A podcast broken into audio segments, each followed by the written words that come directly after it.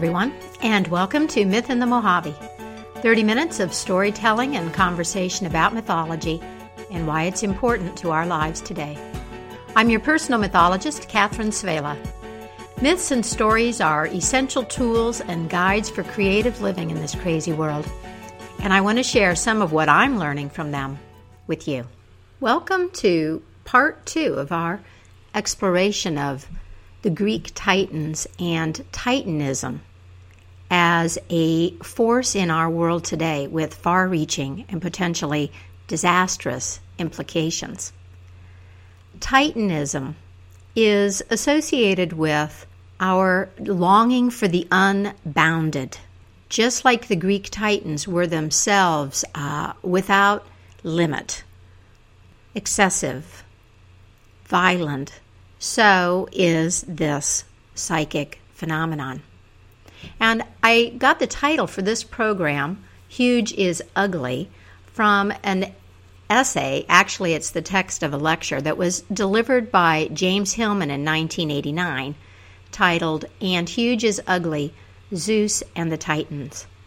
James Hillman has some very interesting ideas about the Titanic and how that shows itself. He found the Greek Titans to be a very useful image for inflationary tendencies in our Western heroic ego. Especially if you're in the United States or if you're paying attention to American politics. I don't think I need to name names or point to closely to specific things that are happening in our culture and in the news. And of course, there are variations of this in other parts of the world, for us to see that there is something very big and grandiose that is going on in the world that all of us need to take very seriously. Now, the word Titans is kind of unusual, or maybe it seems like a little bit old fashioned, but it actually gets used more than you might think in exactly the context that I'm talking about it right now. For example, just last week, I went to the New York Times to find a headline about Roger Ailes, the head honcho at Fox News, who is stepping down because he's been accused of sexual harassment. And the headline of this article was Roger Ailes, a TV titan at the peak of his power. A TV titan. This was followed a couple of days later by another article with the headline Roger Ailes stares into the abyss from atop the TV news world. And I found this really interesting because it is such a beautiful reflection of the language of the myth itself. Our culture is very heavily inculcated with mythological references to a degree that we're generally not very aware of. Becoming aware of it is very important and part of the purpose of this program. Titans, the Titanic, the lawless, boundless, inflationary, and inflated, the longing for the unlimited. In the last program, I told you the Greek myth of how the Titans were born as the first generation of gods, if you will, to Father Heaven and Mother Earth. How Kronos, the youngest Titan, overthrew his father, Heaven, by castrating him and then took over. And how Cronus then swallowed each of his children as they were born in an attempt to protect his position and make sure that he wasn't going to be overthrown then himself. And this didn't work because his wife, Rhea, who was a refinement on the original Mother Earth, Gaia, uh, tricked him and got him to swallow a stone instead of Zeus. And when Zeus grew up, then he released his siblings, and the Olympians took on the Titans and fought a 10 year war called the Titanomachia, in which they finally won. With the aid of three hideous brothers who had been repressed to the bowels of the earth. Now, if you want a refresher on that story, you can find the original program on the Titanomachia in the archives.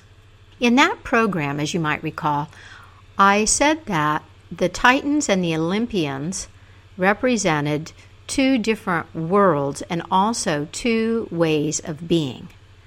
So, just as the Titanic is still with us, the Olympian is also with us. And it's Hillman's ideas about what Zeus and the Olympians represent and how those might be potential cures or responses to Titanism that I ultimately want to get into in this program. You may also recall that I said that the Greeks used the word God to describe, to personify dynamics and forces, physical and psychological realities that we're still engaged with. Hesiod called night a god, for example. He called the sun a god. And this type of language isn't our fashion now, and yet the autonomous powers upon which our lives depend, the foundations of our reality, are essentially the same as they were for Hesiod. And now we use psychological terms to describe experiences and feelings like retribution, strife, and joy that Hesiod called gods and they they still visit us and shape our lives in ways that are beyond our control. So the Titanic refers to the state of being, the force, experience, and posture of, of the unlimited, the unbounded, the excessive, that which has a lack of respect for limits. They are also connected to technology via the Titan Prometheus, the Titan champion of human beings who stole fire for us and thereby brought us a bit closer to the gods. Prometheus, that's another myth that you can find in the Myth in the Mojave archives. Prometheus, according to some accounts, created human beings, which was one of the reasons why he had so much love for us. And we still use this term Promethean to describe our large aspirations. Prometheus and the Prometheans have been connected over the centuries with aspiration, with the human impulse to create. Technology is one place where this comes in, and with the consequences of those desires. Prometheus, as you might recall, overreaches. He goes against Zeus in stealing fire, and he suffers as a result. And so do human beings. Carl Kerényi, who wrote a beautiful book about Prometheus, said that he was the archetype of human existence. And you may recall that Prometheus is trickster like. And we've also talked on this program about trickster and trickster as a benefactor of human beings and how like him we are. In being in this middle ground, being conscious of the possibilities to do things, and then driven to try and realize those possibilities, even when uh, we shouldn't or ultimately can't. The Titanic this this impulse towards titanism appears to be part of human nature part of the dynamic of our psyche. And i also think that titanism is especially american. An american has come to be defined really as an individual who can be anything do anything have anything. That's what we're exhorted towards. The american image of freedom has become the image of the unlimited and the personal as a sacrosanct right that each of us has. This image of American freedom is used to defend the excess and violence in our culture. You can also find the Titanic in the common emphasis on big is better, on the shock and awe on battlefields and movie screens. The Titanic contributes to this blind belief in the ultimate morality of self interest and our tolerance for greed. These are all shadow aspects of the Titanic But everything does, of course, have its positive sides. The United States has been a place that people could escape to, a place for people to escape from the limiting factors of their lives, a place where people could reinvent themselves or more fully express themselves. My point is that not only can we not rid ourselves completely of this dynamic called the Titanic, but we wouldn't necessarily want to. However, the way that it's currently being expressed is a huge problem, to say the least. So, what is the proper response to Titanism? How do we keep the Titanic within bounds? Now, according to James Hillman, the effect of huge, catastrophic events, the effects of, of global forces. And he starts his essay off wondering about our continuing fascination with the Holocaust. Certainly an atrocity, like on a, on a scale beyond belief. And we could add to that now various other genocides, or perhaps the the fact that we're living in this situation called global global warming. He says these the scale of these events dwarf our sensitivities and put us into a state that Robert Lifton called psychic numbing. It used to be that people were really anxious. Now, our common collective experience is of numbness.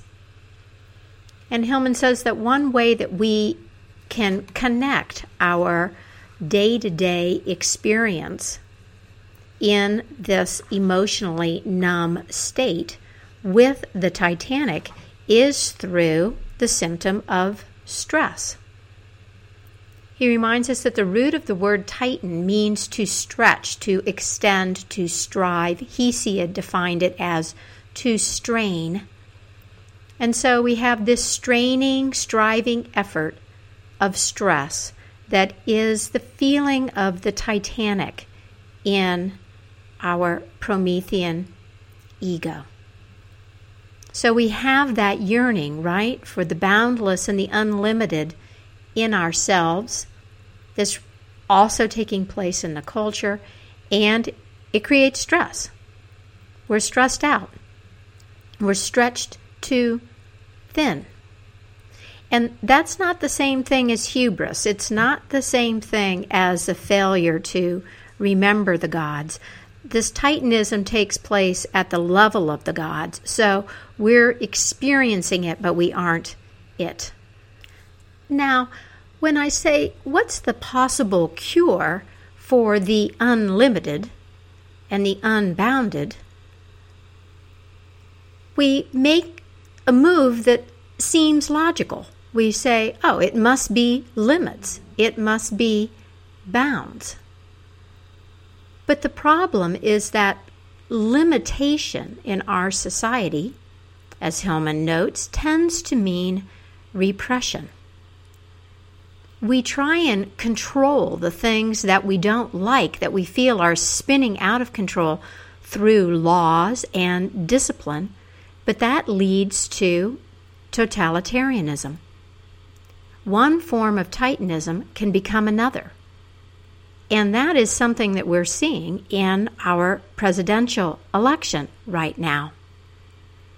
I think that most Americans are actually united in their stress about what is out of control, about what has gone beyond the bounds of any kind of human scale, what has escaped our imagination. And I'm using that word very deliberately. And for some of us, it means to clamp down, it means to build walls, it means to keep out. But that's actually not the solution. Hillman says that in this state of hugeness and enormity, We've lost the gods. And that's a tricky word, I know. But remember what I was saying earlier about how the Greeks used the word gods. We're not talking here about the God. In fact, in the face of so many terrible things happening, belief in the God, the God of Christianity or Judaism or Islam, it gets increasingly difficult for a lot of us. And belief belief is not what we're talking about here. It's not what's required. In fact, Hillman reminds us that belief is only one posture relative to the gods, and we're using God's little g here. Attention is another. We do have lots of gods, gods in the little g polytheistic sense in this country and in the world generally. Now, I don't want this conversation to take place on the level of abstraction because abstraction, the global and the universal and the abstracted, are all part of the Titanic. So let me pull an illustration out of a novel that I happen to be reading right now in this very synchronistic way. I picked up Neil Gaiman's novel, The American Gods, recently. And I haven't finished it yet, but this book couldn't be more on target. Now, I'm sure that Gaiman was consciously working with mythological motifs, duh. So, uh, you remember what I said earlier about how our culture is so thoroughly informed, like literally webbed with mythological motifs. Well, Gaiman is doing something the Greeks called mythopoesis. He is consciously shaping and extending and exploring mythologies. And the central plot line of this book, as far as I can tell, is a great battle between the gods, between the old gods and the new gods. The old gods are figures that you would recognize from mythologies. They're gods like Odin, who were brought to the United States, to America, by immigrants, servants, slaves, people who came here and brought the belief systems and the figures of those beliefs from their homelands. Now, these gods are on their way out. They become kind of shabby peripheral figures for the most part because not very many people believe in them anymore. Give them what they need, give them the attention that they need, worship them. And they are fighting against the new gods. Now, the, I find Gaiman's new gods very interesting because these new gods have names like Mr. Town, Mr. Stone, Mr. Internet, Mr. World. They are abstractions. They are not very well articulated. They drive in big black sedans or stretch limos and they seem to wear suits. Their description stands in stark contrast to the really richly varied uh, characters of these old gods. So, Gaiman is giving us a battle between these enormous universal abstractions that we are giving our attention and our time and our money and in very real ways our devotion.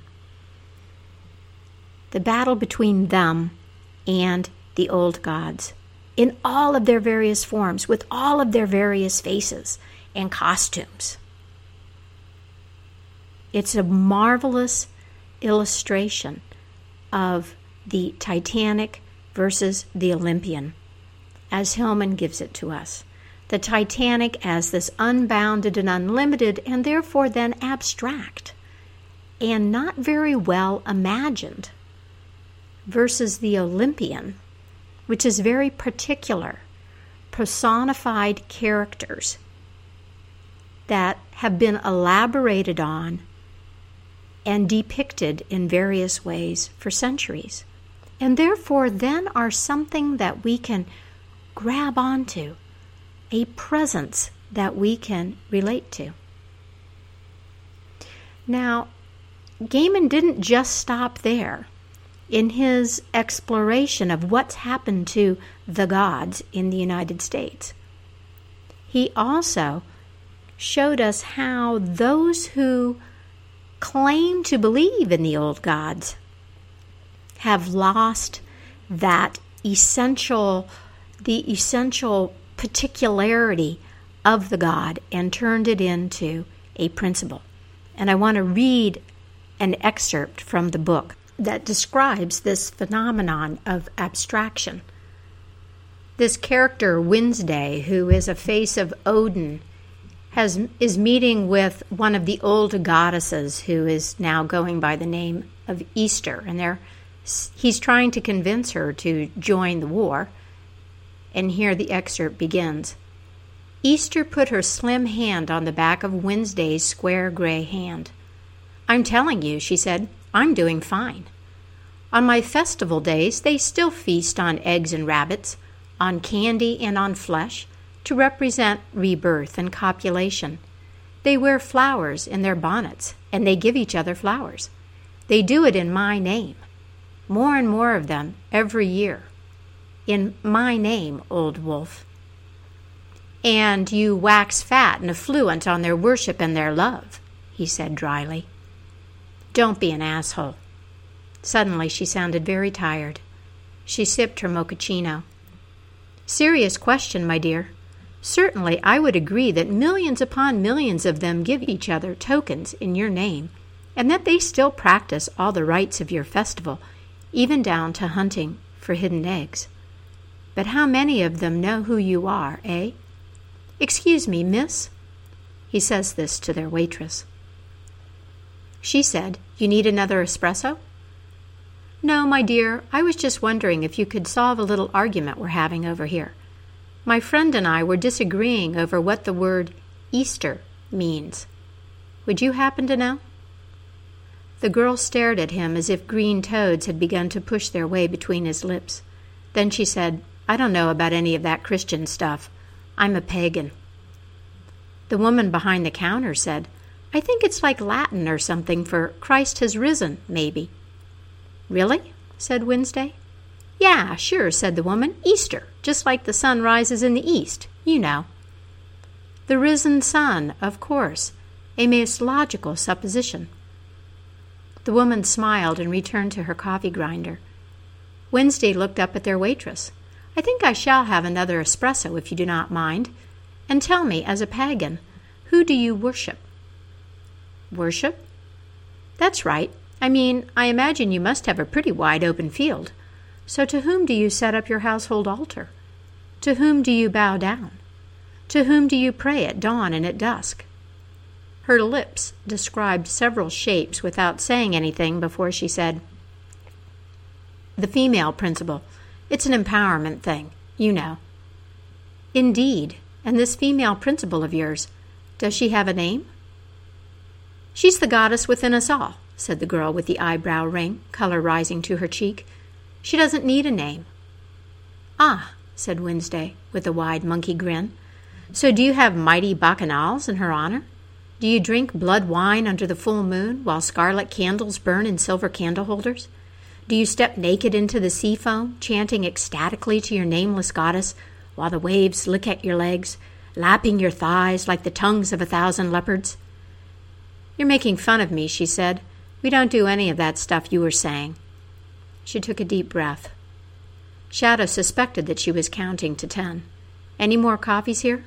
Another mochaccino for you, ma'am? Her smile was a lot like the one she had greeted them with when they had entered.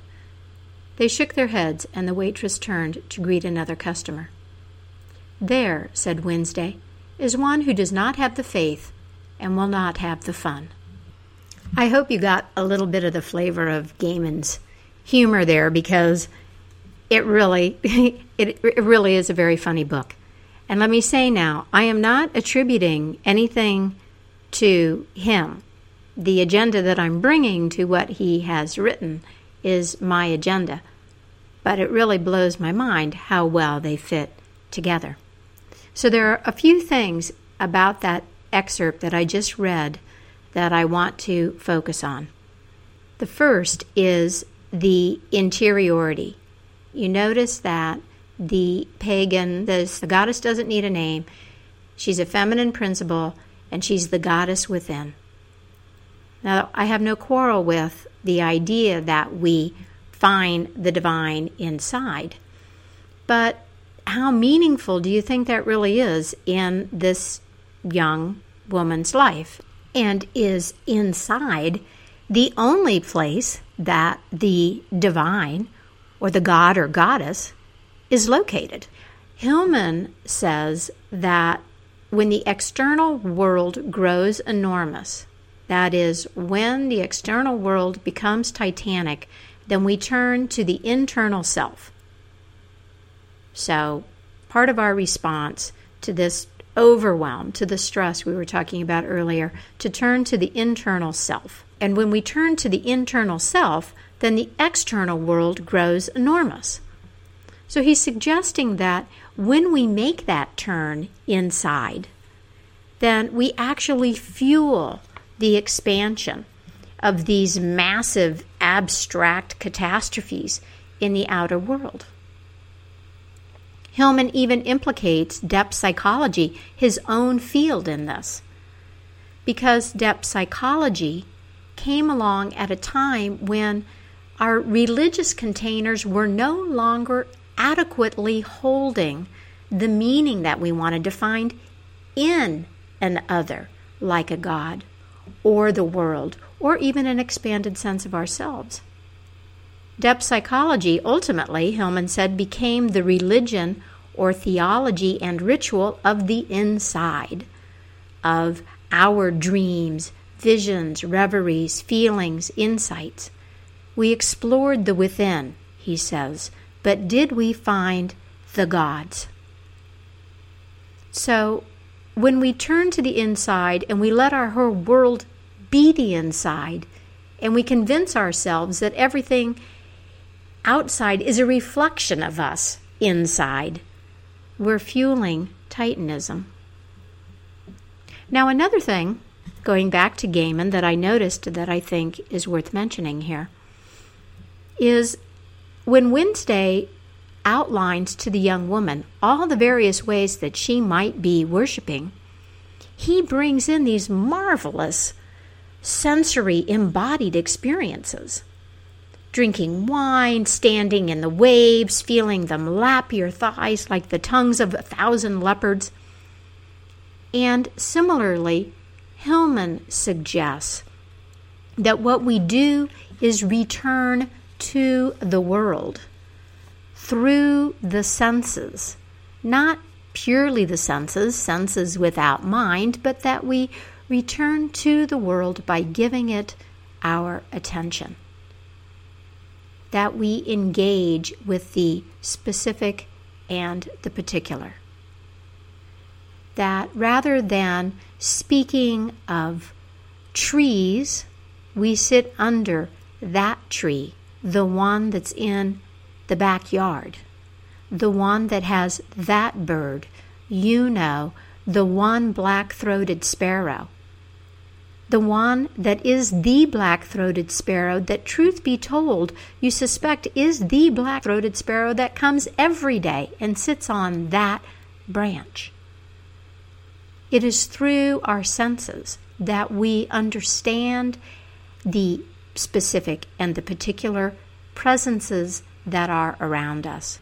By seeing, really seeing, listening, touching, tasting, feeling, being felt by the wind, by the ground. Hillman calls this kind of attention notitia, an act of the soul. William James called it eachness. We talk about being grounded. Well, this is being grounded. Bringing yourself with your body, through your senses, your mind, and your imagination into presence, the presence of others, being present with others. Hillman writes only well shaped images fed by the senses can contain and differentiate our innate Titanism. The Titanic, the unlimited, the unbounded, is also empty, unimagined, without images, without the presence of others. Now, one final word on this. Because we have been talking about gods, and when you talk about God and gods, then we get into this question of belief. And I want to turn once again to that excerpt from Gaiman. When he lays out all of these various possibilities in front of the young pagan woman, some of them are things that we would associate with belief, you know, praying, the worshiping, but he lays out all of these possibilities. And then what does he say? He says, she doesn't have the faith and she doesn't have the fun. And what I hear in that is these old gods, the differentiated gods, the differentiated images that we perceive through the senses, we do not have to worship them in the way that we think of as being traditionally religious. We don't have to believe in them. We just need to be with them. We need to recognize them. We need to name them. This is Hillman's polytheistic, animated world of the gods, little g. A world that engages our heart and our imagination, in which we can truly be grounded. And it is, he suggests, a cure for the Titanic, for the unbounded the abstract and empty. So that's it for me, Catherine Svehla and Myth in the Mojave for this week. Feel free to contact me if you have questions or comments about today's program. If you're new to Myth in the Mojave, I hope you'll go to the website or the Facebook page and subscribe so that you receive regular program announcements every time I release a new episode. If you're finding value in Myth in the Mojave, join our community on Bandcamp. For only $5 a month, you have unlimited access to all of the programs, as well as free downloads of anything new that I create, and the satisfaction of knowing that you're an active and important part of making this program happen. Thank you so much for listening. Please tune in next time, and until then, happy myth making and keep the mystery in your life alive.